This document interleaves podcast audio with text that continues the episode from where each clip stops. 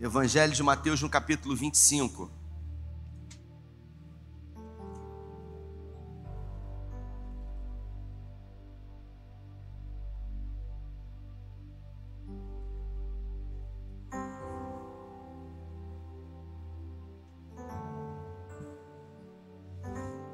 Vamos orar antes. Pai, te damos graças nessa manhã por estarmos aqui e agora, diante da tua palavra, nessa conversa que teremos, pedimos que o teu Espírito Santo nos direcione, que possamos ser inspirados pelo teu Espírito e conduzidos por ele a viver uma vida melhor.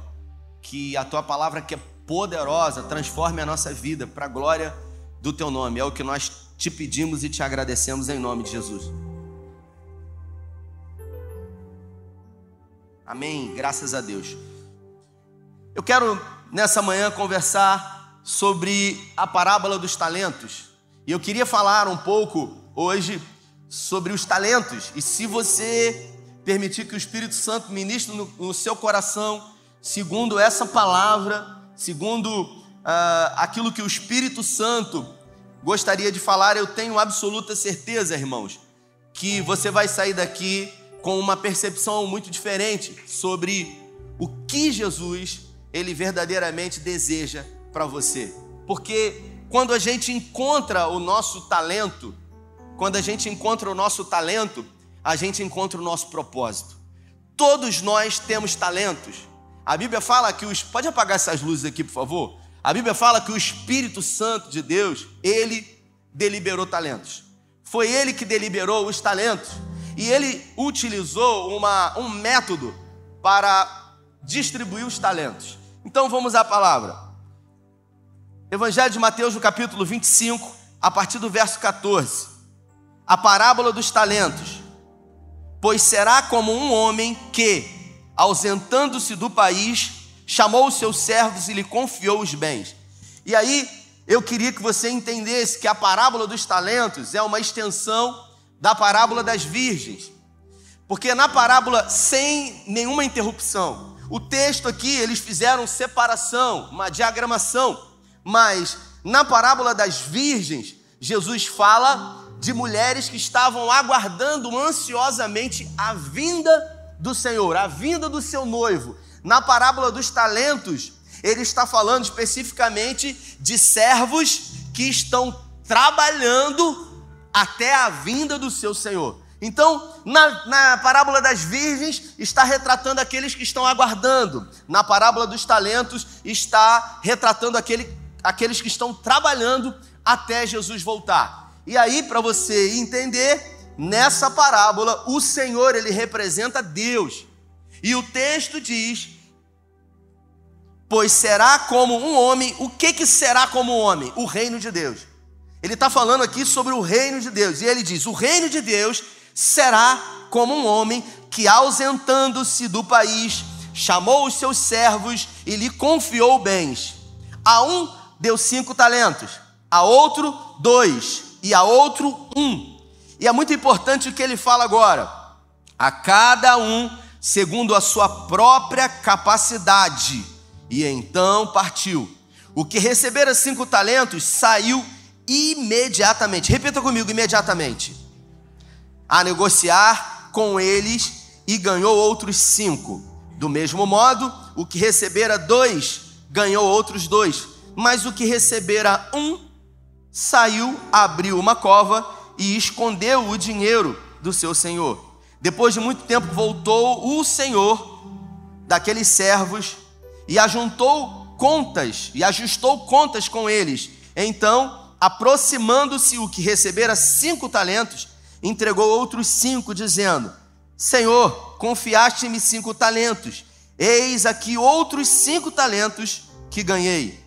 E disse-lhe o Senhor: Muito bem, servo bom e fiel, foste fiel no pouco, e sobre o muito te colocarei. Entra no gozo do seu Senhor. E aproximando-se também o que recebera dois talentos, e disse: Senhor, dois talentos me confiaste, aqui tem outros dois que ganhei. Disse-lhe o Senhor: Muito bom, servo bom e fiel.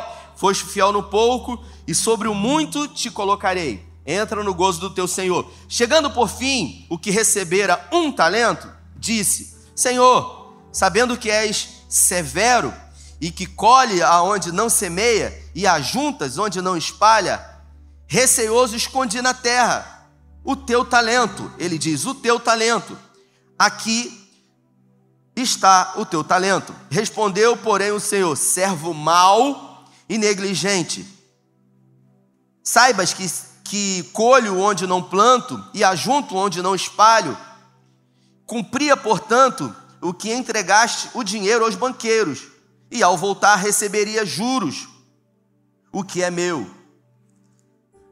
Tirar-lhe, pois, o talento e dar-lhe ao que tem dez, porque todo ao que tem lhe será tirado em abundância. Todo o que tem e terá em abundância, mas o que não tem, até o que tem lhe será tirado. O servo inútil, lançai-o fora das trevas, e ali haverá choro e ranger de dentes. Então, para você entender essa história, um homem muito rico, ele resolveu fazer uma viagem para um outro país, e ele chamou os seus servos e o primeiro servo, ele confiou a ele cinco talentos. O segundo, ele confiou dois talentos. E o terceiro, ele confiou um talento. Para você entender a configuração dos talentos, segundo a cultura romana, um talento era aproximadamente o equivalente a 30, 30 quilos de ouro. Uma cultura grega, 35. Então, de 30 a 35 quilos de ouro cada talento. Então, ele chega para um servo e ele dá cinco talentos para esse servo. Esse servo que recebeu os cinco talentos, o texto diz que imediatamente, quando ele recebeu, ele foi e multiplicou os talentos. Aquele que recebeu dois talentos, do mesmo modo, ele saiu e ele também multiplicou. O que recebeu um talento, escondeu. E é curioso, porque o texto diz que os talentos eles foram distribuídos de acordo com a habilidade de cada um. Então, o Senhor, que é justo, ele olhou para as condições que cada um tinha e ele deu os talentos. E é o que acontece nas nossas vidas, porque todos nós possuímos talentos. Alguns possuem cinco talentos, outros possuem três talentos, outros ainda dois talentos, e tem gente que recebeu somente um talento. Só que o nosso problema é que às vezes quando a gente recebeu, Angélica, só um talento, a gente fica muito preocupado com quem recebeu quantos? Cinco talentos. Aí a gente olha para o lado e a gente fala assim: puxa vida, eu queria tanto cantar, como quantas vezes eu disse, eu queria tanto tocar, mas é tão fácil olhando você fazer isso. Por que, que Deus não me deu esse talento? Porque Deus me deu aquilo que não deu para ele. E aí o texto diz que esse camarada que recebeu um talento, quando o Senhor o cobrou, ele disse: Eu tive medo, porque eu sei como é o Senhor. O Senhor é alguém que, que colhe onde não plantou. Então o texto diz que o primeiro sentimento que ele teve foi medo. E nas nossas vidas, muitas são as vezes que nós deixamos de cumprir o nosso propósito, deixamos de multiplicar os nossos talentos por medo. Porque se todos nós temos talentos, e os talentos são habilidades que o Senhor nos deu, os talentos eles nos fazem prosperar em respectivas áreas das nossas vidas. O, eu costumo dizer que o talento é o seu elemento, é a sua área de atuação, é aquilo que você faz. Eu vou citar um exemplo. Eu trabalhava como representante comercial numa empresa. E durante muitos anos eu trabalhei em várias empresas. Eu não posso dizer que eu era um dos melhores vendedores, mas eu também não era um dos piores. Então eu, eu era um vendedor mediano. E eu confesso que eu sempre fui muito esforçado. Aquela coisa de você ser esforçado, de você querer desenvolver o melhor, de você querer fazer o melhor para o outro. E tinha um vendedor que vendia muito na empresa. E eu sempre ficava olhando para ele, falava assim: cara, mas esse cara vende muito. E aí um dia eu falei assim: o que, que esse cara faz para ele vender tanto como ele vende. Aí um dia eu cheguei para ele e falei para ele assim: é, o pessoal chamava ele de peixe lá na, na, na empresa. Eu falei para ele: Peixe, eu queria rodar com você uma semana. Aí ele falou: Você quer rodar comigo na minha rota? Eu falei: É. Aí ele falou assim: Para quê? Eu falei: Porque eu queria aprender contigo. as pessoas elas não estão acostumadas com esse tipo de atitude, de humildade. E ele falou assim para mim: pô, você está querendo pegar os meus clientes? Aí eu falei: não, não, cara, porque assim, você é um exemplo. E nada melhor do que eu andar com você e ver o que você está fazendo para que eu possa chegar mais perto do que você faz. E aí ele não entendeu muito bem, também é um cristão, e ele falou: tudo bem, se você quer. Aí o que eu fiz? Eu deixei de atender os meus clientes para rodar uma semana com ele para poder observar aquilo que ele fazia. E aí, irmãos, eu, eu vivi uma experiência extraordinária, porque eu comecei a perceber que aquele homem ele tinha um talento que Deus deu a ele. Quando ele chegava no cliente, muitas foram as vezes, quando a gente entrava na porta do cliente, o cliente ele já falava assim: Meu Deus do céu, lá vem ele, cara, pelo amor de Deus.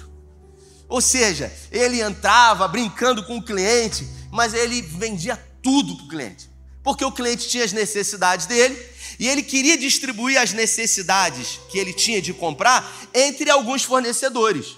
Porque se você só tem um, você não tem nenhum. Se você tem dois, você tem um. Concorda comigo?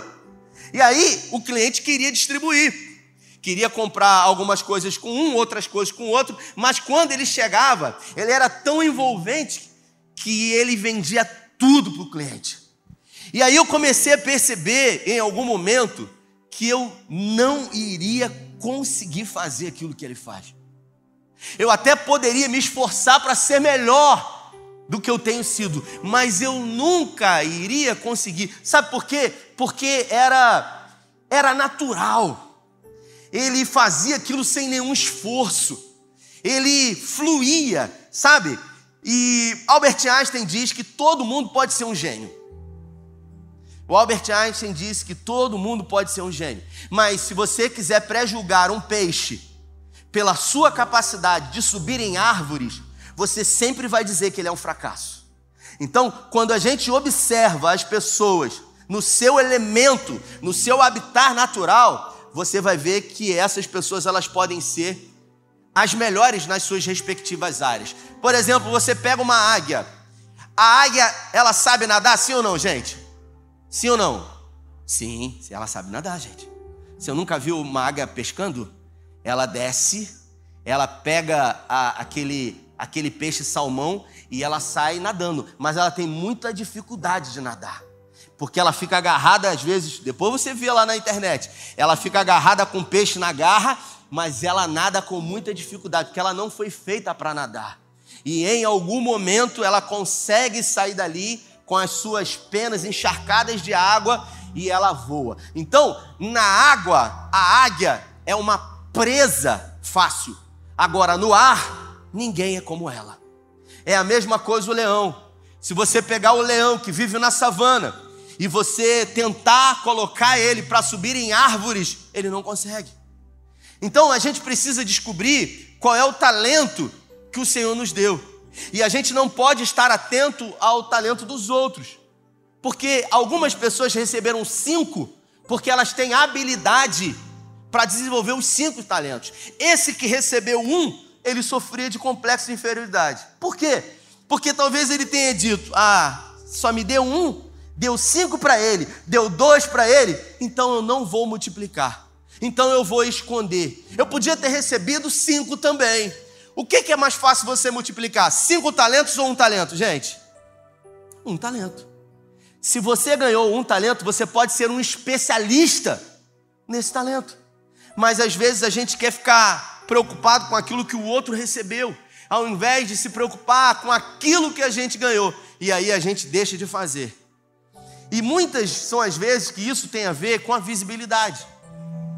Porque existem talentos que Deus deu que são visíveis e alguns outros talentos que são invisíveis. Por exemplo, eu cheguei hoje cedo aqui na igreja e ontem nós tivemos EBF o fim de semana inteiro.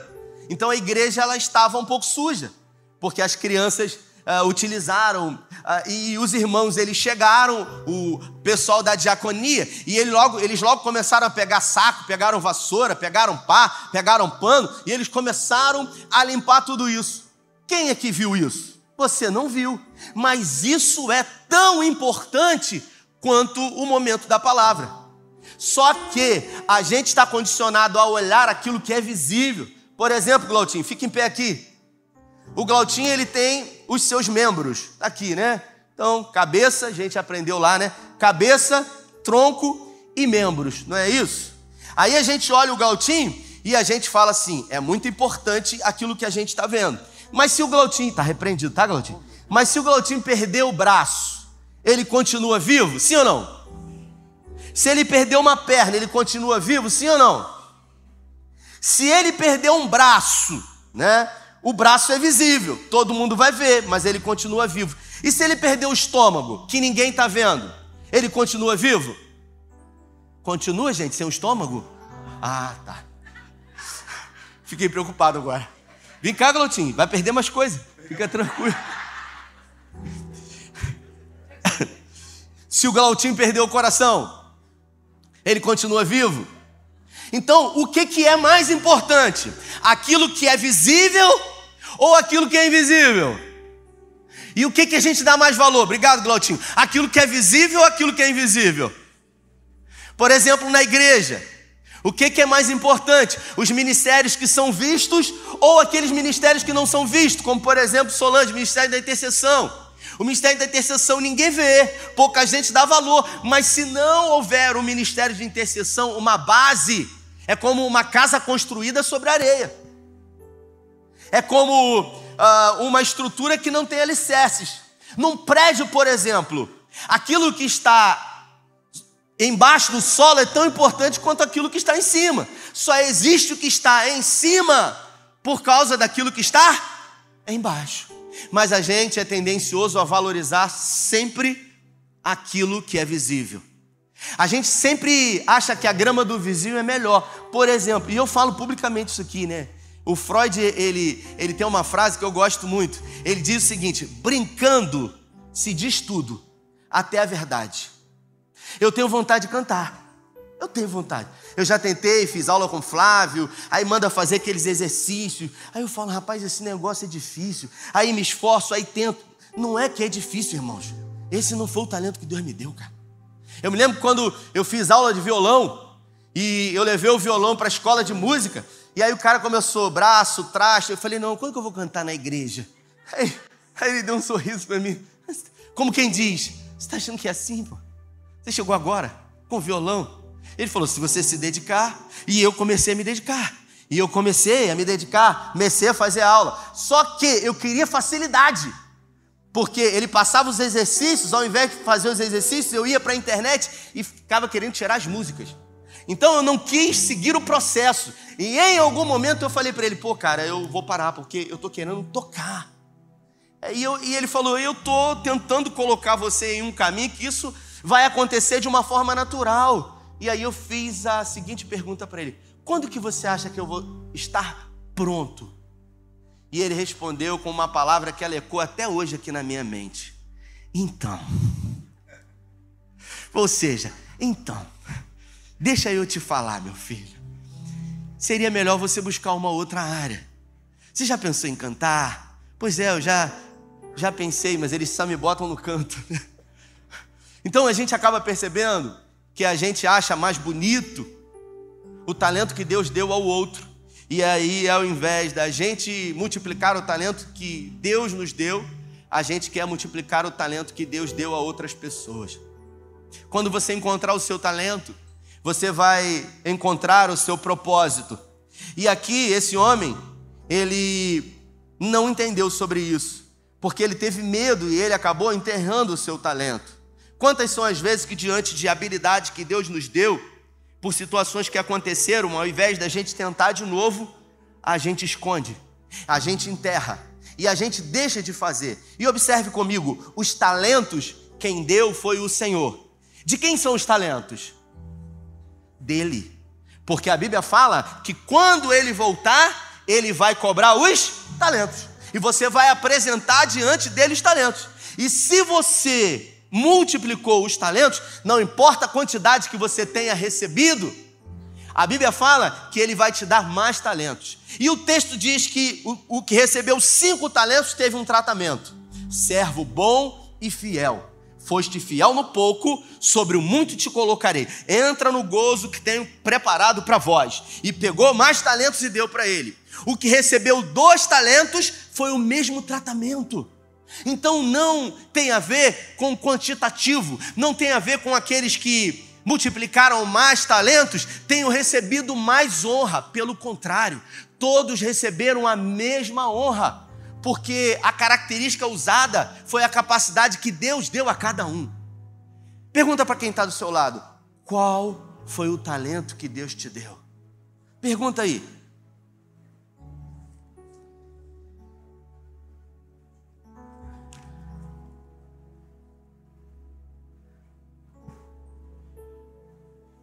a gente percebe que o que recebeu cinco imediatamente, ele multiplicou.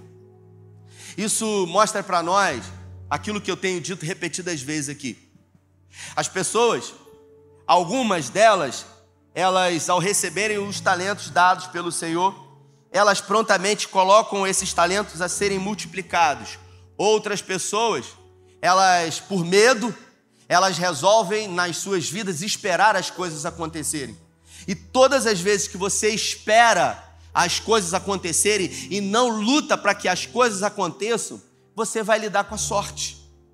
Em algum momento você pode ser bem sucedido, ou na maioria das vezes você pode ser mal sucedido. Porque quem lida com a sorte o tempo inteiro, mais cedo ou mais tarde vai se encontrar com azar. Então a gente precisa entender isso. Se Deus deu um talento e você já identificou esse talento, você precisa multiplicá-lo. Porque quando você multiplica talentos, você faz isso para a glória de Deus. E isso tem a ver com o reino de Deus. Independente do que você faça aqui na terra, tudo o que você foi chamado e chamada é desenvolver o talento que Deus te deu para a glória do nome dEle. Porque Ele voltará. E quando ele voltar, ele irá perguntar a você o que, que, ele, que, que você fez com os talentos que ele te deu. E muitas são as vezes que a gente, por medo ou por um preconceito formado sobre o Senhor, porque ele disse: Eu conheço o Senhor, eu sei como o Senhor é. O Senhor é alguém que planta onde não colheu, mas o texto não diz que Jesus afirmou que isso era uma verdade. O texto diz que ele fez essa colocação, Robson. Mas na verdade, Deus não é assim. Então, foi apenas uma ideia que ele tinha do Senhor. Você já parou para pensar que Deus pode não ser aquilo que você pensa que ele seja? Para para pensar sobre isso, porque a gente tem uma ideia sobre Deus. A gente tem uma, uma forma. Por exemplo, se eu pegar o microfone e passar para Kátia, que vai passar para o Rubim e vai perguntar para cada um de vocês, e cada um vai ter a oportunidade de dizer o que para cada um Deus é. Eu tenho absoluta certeza que a palavra que mais vai ser repetida aqui, sabe qual é? Tudo para mim. Deus, Deus é tudo. Então as pessoas vão falar tudo sobre Deus. Mas você realmente acha que Deus é o que você imagina que ele seja? Sim ou não? Não porque nós somos criatura. E a criatura jamais vai poder compreender na plenitude o Criador. Você sabe qual, qual é a primeira prerrogativa para ser um Deus? Para ser um Deus, qual é a primeira prerrogativa? Ser incompreendido. Porque se é Deus, não pode ser compreendido por ninguém, porque Deus está acima de tudo e de todos. Então ninguém poderá compreender o Senhor. Foi Isaías que falou isso no capítulo 43, e foi Paulo que reafirmou, fazendo uma, algumas elucubrações, ele pensando e escrevendo, ó oh, profundidade da riqueza, tanto da sabedoria quanto do conhecimento de Deus.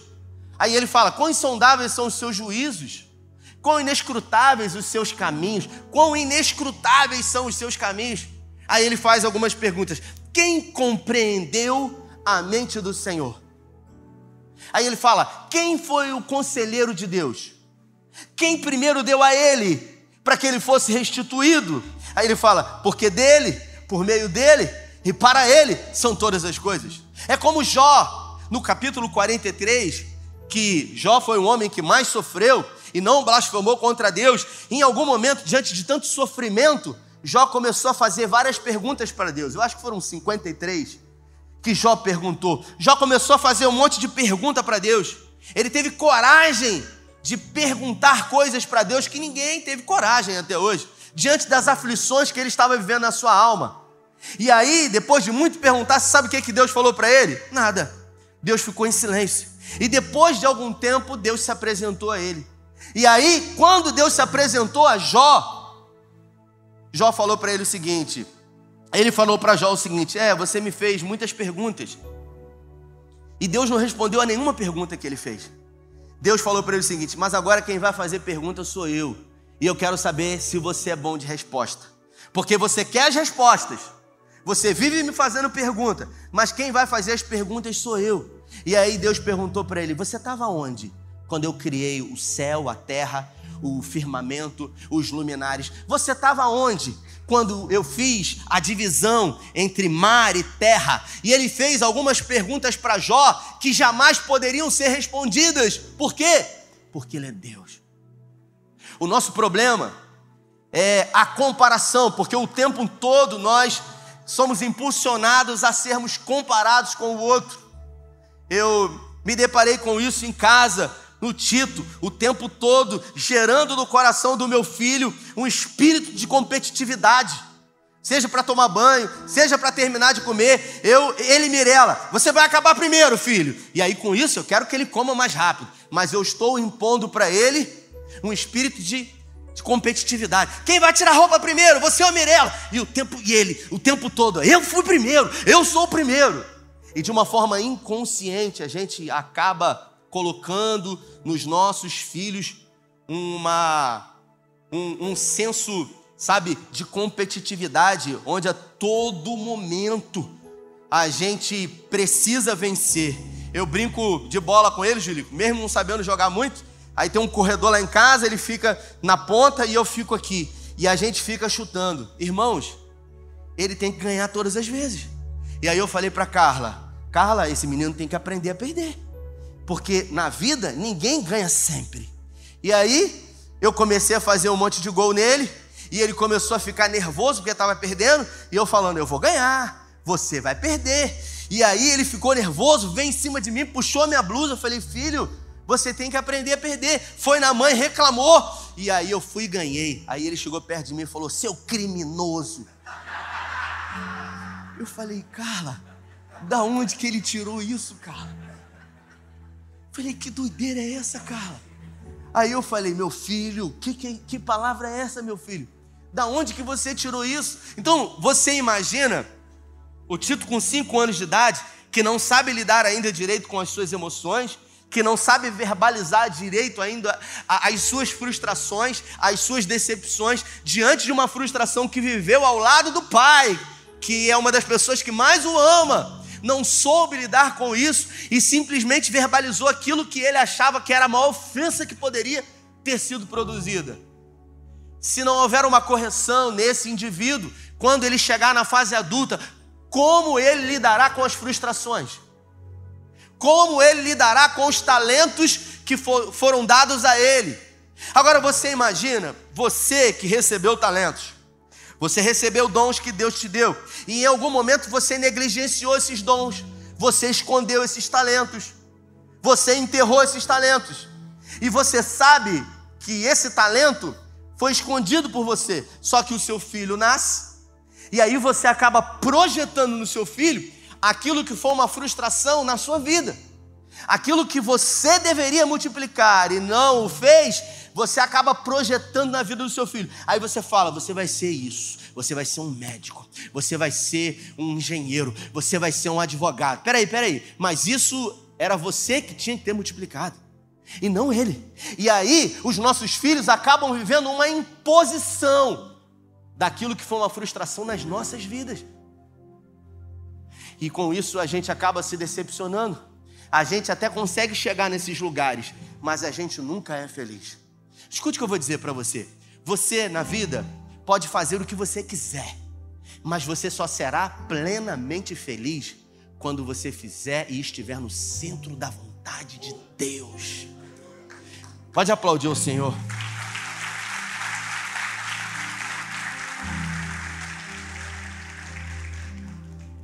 No reino de Deus, você tem o que gerou e produziu, e não apenas o que você recebeu. E aí eu parto para as considerações finais, para que você reflita sobre isso. De quem são os talentos que Deus deu a você? Não são seus, são do Senhor. O que, que você está fazendo com esses talentos? Pastor, eu não sei qual é o talento que Deus me deu. Quantos aqui tem coragem de dizer que não sabe ainda dos talentos que Deus deu? Levanta a mão se você, se você tem coragem. Sabe por quê? Porque o Espírito Santo está aqui. E ele é a pessoa mais interessada, porque o Espírito Santo é uma pessoa em revelar para você qual é o seu talento. A primeira pergunta que eu faço para você: o que que você gosta de fazer? O que que você tem prazer em fazer? Eu tenho prazer em dormir. Não, isso não é um talento. Não. Isso não pode ser um talento. Eu sou especialista em dormir, pois não, não, não. Vamos, vamos voltar para a mensagem aqui. A gente tem que entender que os talentos, eles não, eles não são dados prontos. Eles são aperfeiçoados. Eles são aprimorados. A gente quer tudo pronto. A gente quer viver uma vida só de vitória. Só que é no processo que as coisas vão ser desenvolvidas. Na quinta-feira eu preguei e eu disse, acho que foi domingo passado, de manhã. Eu disse: se você não sabe o que fazer, faça alguma coisa. Porque no caminho o seu talento vai ser revelado. Enquanto você caminha, as coisas vão acontecendo. Agora, se você espera as coisas acontecerem, inevitavelmente você já enterrou os seus talentos. É como uma ilustração que disse que um homem um dia estava caminhando e ele se deparou com uma grande loja. Uma loja incrível, que tinha uma fachada luminosa e estava escrito nessa loja. O tema, o título, o nome dessa loja era A Loja de Deus. E aquele homem ficou muito curioso quando olhou aquela linda loja com uma belíssima vitrine e ele resolveu entrar naquela loja de Deus. Afinal, a loja de Deus é uma loja incrível. E ele entrou naquela loja, Robin. E quando ele entrou, ele viu vários jarros, várias caixas. E aí ele viu, estava escrito nas suas respectivas caixas, uma mais linda do que a outra: esperança, amor, fé, bondade, longanimidade, promessas. E ele começou a ver aquilo, e de repente ele vai até o balcão e se depara com alguém que estava no balcão atendendo. E ele disse: E eu fiquei curioso olhei a placa, resolvi entrar, e agora eu estou mais curioso ainda em ver essas caixas com esses nomes incríveis. E ele disse, o atendente, aqui é a loja de Deus. E ele falou, eu gostaria de levar alguma coisa. E ele falou, na loja de Deus tudo é de graça. Aí ele perguntou, posso levar o que eu quiser? Ele falou, pode, é só você pedir. E aí na hora ele disse, ó, então eu vou escolher. Coloca um pouco de fé, coloca esperança, coloca promessas, coloca amor, coloca virtude, coloca atitude, coloca coragem. E ele começou a pedir um monte de coisas para levar, uma vez que era de graça. E aí o atendente disse para ele: só um instante, que eu vou pegar no depósito e eu vou trazer para você. E enquanto a pessoa estava no fundo da loja, preparando toda aquela encomenda, ele ficou pensando: como é que eu vou levar tudo isso? Como é que eu vou levar? Eu estou sozinho aqui, eu não vim nem de carro. E aí o atendente chegou com uma simples caixinha e colocou em cima do balcão e disse para ele: Pronto, tá tudo aqui. Ele falou: Impossível, eu pedi tanta coisa. Essas caixas tão grandes aqui. E aí ele falou: Tem certeza que tá tudo aqui? E aí o atendente disse para ele: Porque na loja de Deus nós só damos sementes. Elas precisam ser plantadas, elas precisam ser cuidadas, elas precisam receber atenção, elas precisam ser regadas, elas precisam viver o processo para que ao crescer se desenvolvam e gerem frutos. A gente quer ter uma fé inabalável sem viver noites sombrias. Se são dons e talentos, podem ser multiplicados. Galotinho, posso usar você como exemplo de novo? Desculpa, Galotinho, mas tem que ser você, vem cá. Porque não tem jeito, né? Eu e você, ainda que todo mundo não venha aqui, tem que estar eu e você. Por quê? porque nós somos pastores integrais, então não tem jeito. É você, tem, olha para mim, não se importa com eles não. Eu vou fazer o papel, sabe, de Jesus, e você vai fazer o papel de Glautinho. Vamos supor que Glautinho, vem cá, André, que você está rindo muito, vem cá, vem cá, está rindo muito. Sobe aqui, rapidinho, rapaz, rapidinho. André vai fazer o papel do pai de Glautinho. Fica aqui. É. Você vai fazer o papel do pai de Glautinho. Isso. E aí, vamos supor, eu vou fazer o papel de Jesus. Você vai fazer o papel do pai de Glautinho e você vai fazer o papel de Glautinho. Vamos supor que Glautinho está passando uma dificuldade financeira. Já é casado, já tem é, é, filhos, né? Glautinho é Glautinho. E de repente Glautinho está ah, passando uma dificuldade financeira. O pai de Glautinho tem dinheiro, tem muito dinheiro. Aí Glautinho vai até o pai de Glautinho e pede dinheiro. Você acha que o pai de Glautinho vai dar? Sim ou não? Sim ou não? Por quê? Porque é o pai. Fica aqui. Ótimo. Aí Glautinho foi uma vez, pediu. Passou dificuldade de novo, pediu. Passou dificuldade outra vez, pediu. Passou dificuldade de novo, pediu. Vamos supor que o pai, pai de Glautinho não pode mais ajudar Glautinho agora. Por circunstâncias da vida. Agora Glautinho só tem a quem para pedir?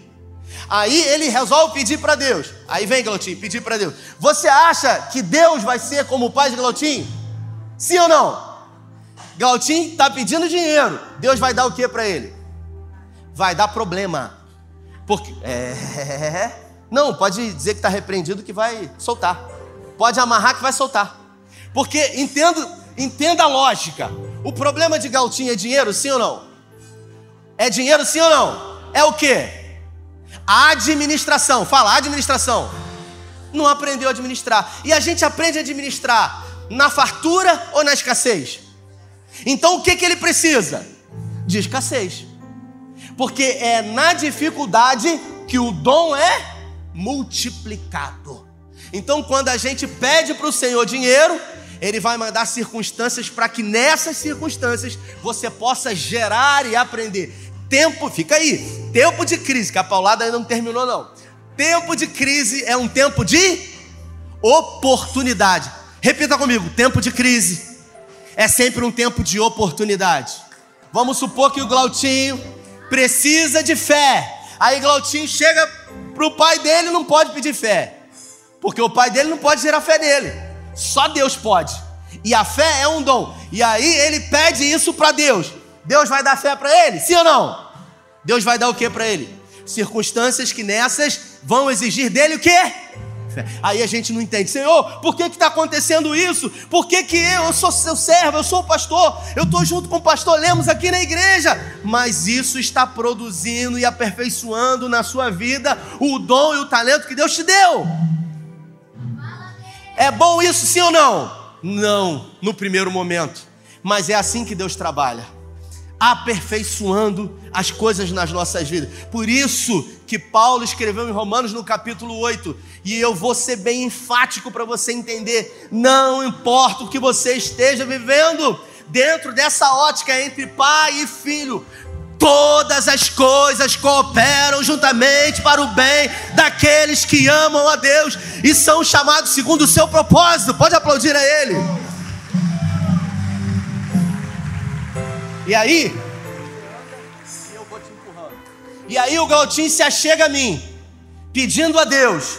E aí Deus vai conduzindo o Glautinho por dificuldades, por lutas, por momentos difíceis. E aí o que que fica na frente de Glautinho e atrás? Bondade vai na frente, misericórdia vai atrás. E o Galtinho não vai entendendo, o Galtinho vai sofrendo. Só que em algum momento, quando o Galtinho menos perceber, ele se encontra em um lugar que é a vontade de Deus. Então, obrigado.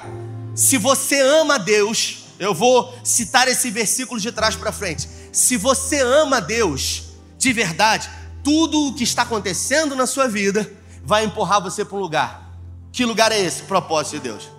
Como assim, Rafael? É só isso? É, porque se você ama Deus de verdade, você teme a Ele, você cumpre os seus mandamentos.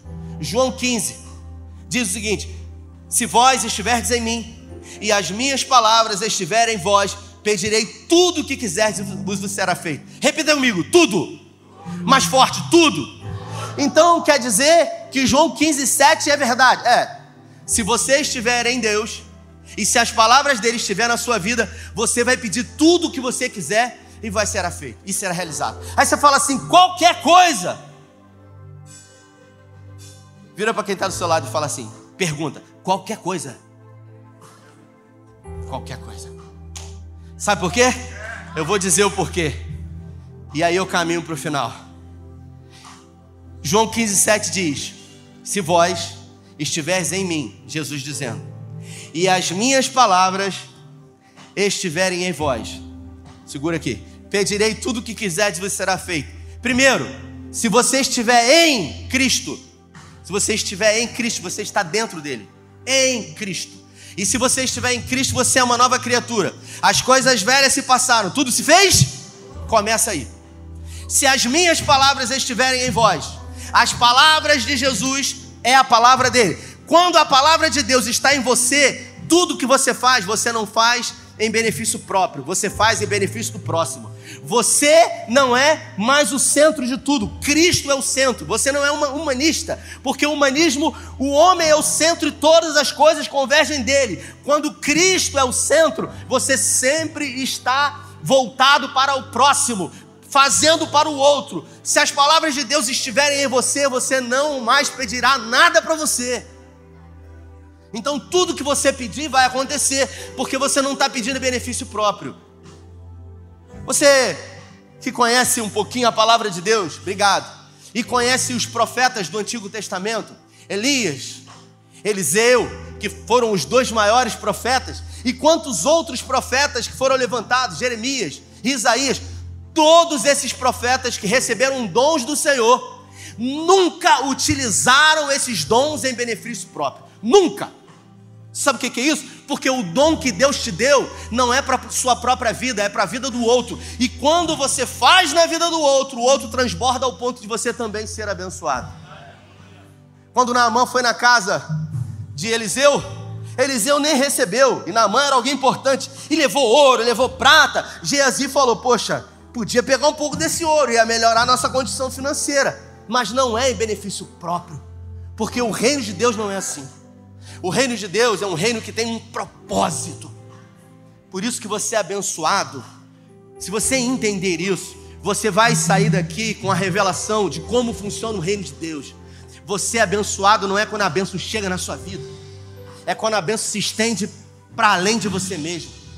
Nos evangelhos, todas as vezes que Jesus multiplicou os pães, o multiplicar, o milagre não aconteceu quando ele pegou os pães e orou. O milagre aconteceu quando ele deu graças e partiu.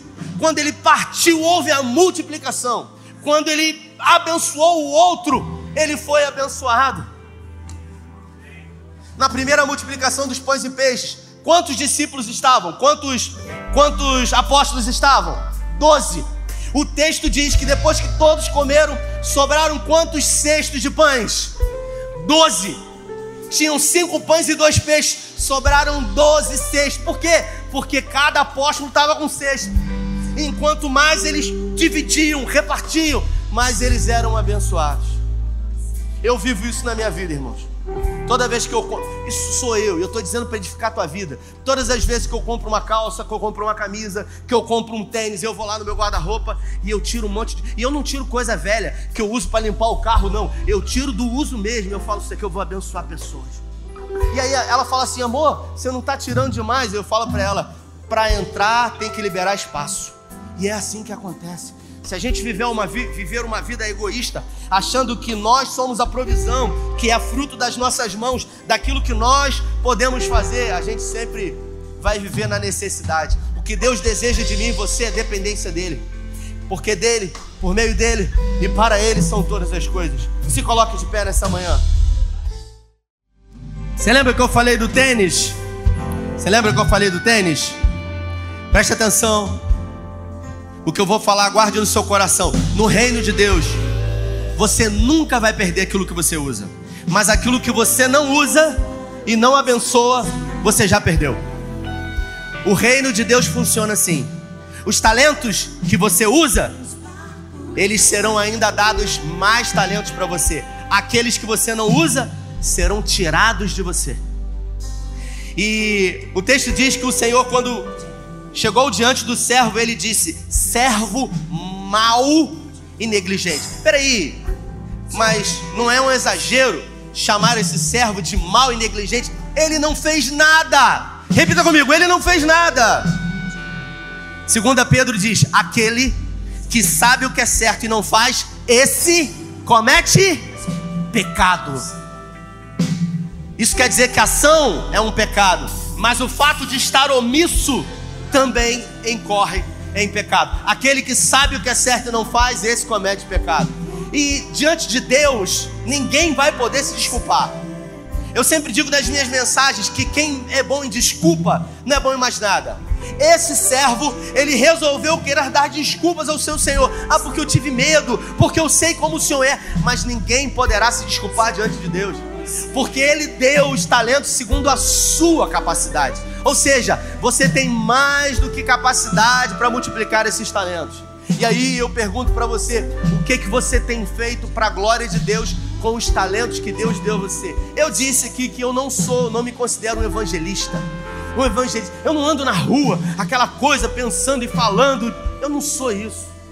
Porque eu entendi que na escala ministerial, apóstolo, mestre, pastor, profeta e Fala o outro aí que eu esqueci, gente. Evangelista, na escala dos ministérios, eu não sou mestre. Eu não sou um profeta. Apesar de eu ter uma forma de transmitir a palavra de uma forma profética, não profética, este te digo, mas profética intencional. Eu não sou um apóstolo. Eu entendi que eu sou um pastor. E pastor faz o que? Se relaciona com ovelhas. Então não adianta eu querer exercer um ministério apostólico ou um ministério evangelístico, porque eu sou um pastor. E eu preciso focar nesse dom e talento que Deus me deu. E você? Qual é o seu talento? Qual é o dom que Deus te deu? Porque não importa o dom e o talento, o que Deus quer é que você multiplique, que você faça isso para a glória de Deus. E será que você tem feito isso? Será que você tem exercido isso? E no meio do caminho você será abençoado através da multiplicação desses talentos. Agora, se nessa manhã você entende, diante da palavra de Deus que foi revelada aqui, que talvez você esteja orando de uma forma errada, que talvez você esteja buscando fazer as coisas com uma boa motivação, mas da maneira errada. Essa manhã pode ser uma manhã de conserto, uma manhã de alinhamento, uma manhã de conversão. O que é uma conversão? É uma mudança de direção. Quando eu estou numa avenida e eu preciso convergir, eu preciso mudar de direção, eu simplesmente faço a meia volta. Eu queria que você fechasse seus olhos. Não tem a ver comigo, não tem a ver com o ministério de música, não tem a ver com a diaconia, tem a ver com você e com o seu Senhor com aquele que deu a você talentos para que você pudesse multiplicar. E hoje o Espírito Santo trouxe essa palavra no meu coração para que ele possa dizer para você os talentos que ele te deu, para que você possa focar segundo aquilo que você pode fazer para glorificar o nome dele. Então, eu não vou chamar ninguém à frente, nós já vamos terminar. Mas se essa palavra falou com você, e se você se coloca numa posição de total rendição diante de Deus, eu quero orar com você mesmo no seu lugar. E eu queria que em sinal de rendição, você dissesse para o Senhor: Eu me rendo, Senhor. E você levantar suas duas mãos aos céus a Ele. Isso. É no nome de Jesus que nós queremos orar. E nós queremos declarar, Pai, que o medo não irá mais nos dominar ao ponto de esconder os talentos que o Senhor nos deu. Nós queremos ser intencionais nós queremos viver uma vida que vale a pena ser vivida. Por isso pedimos a sua ajuda. Espírito Santo de Deus, pega na mão desse homem, pega na mão dessa mulher, fortaleça e mostre para eles aquilo que eles precisam fazer. Que os olhares sejam voltados para si mesmo, para aquilo que, segundo a propriedade de cada um, foi dado. E que a partir de hoje possamos sair daqui melhores do que entramos, com a certeza de que seremos cobrados segundo a capacidade que já temos e não segundo a capacidade do outro. Não queremos viver uma vida de comparações, queremos nos comparar a nós mesmos e que possamos ser pessoas relevantes, sempre fazendo o que quer que façamos para a glória do teu nome. Guarda a nossa casa, os nossos filhos, repreenda todo o intento do inferno sobre nós nos dê um domingo abençoado na tua presença. É o que nós te pedimos e te agradecemos. Em nome do Pai, do Filho e do Espírito Santo. Se você crê, dê a melhor salva de palmas a Ele. Deus te abençoe. Vai em paz. Valeu.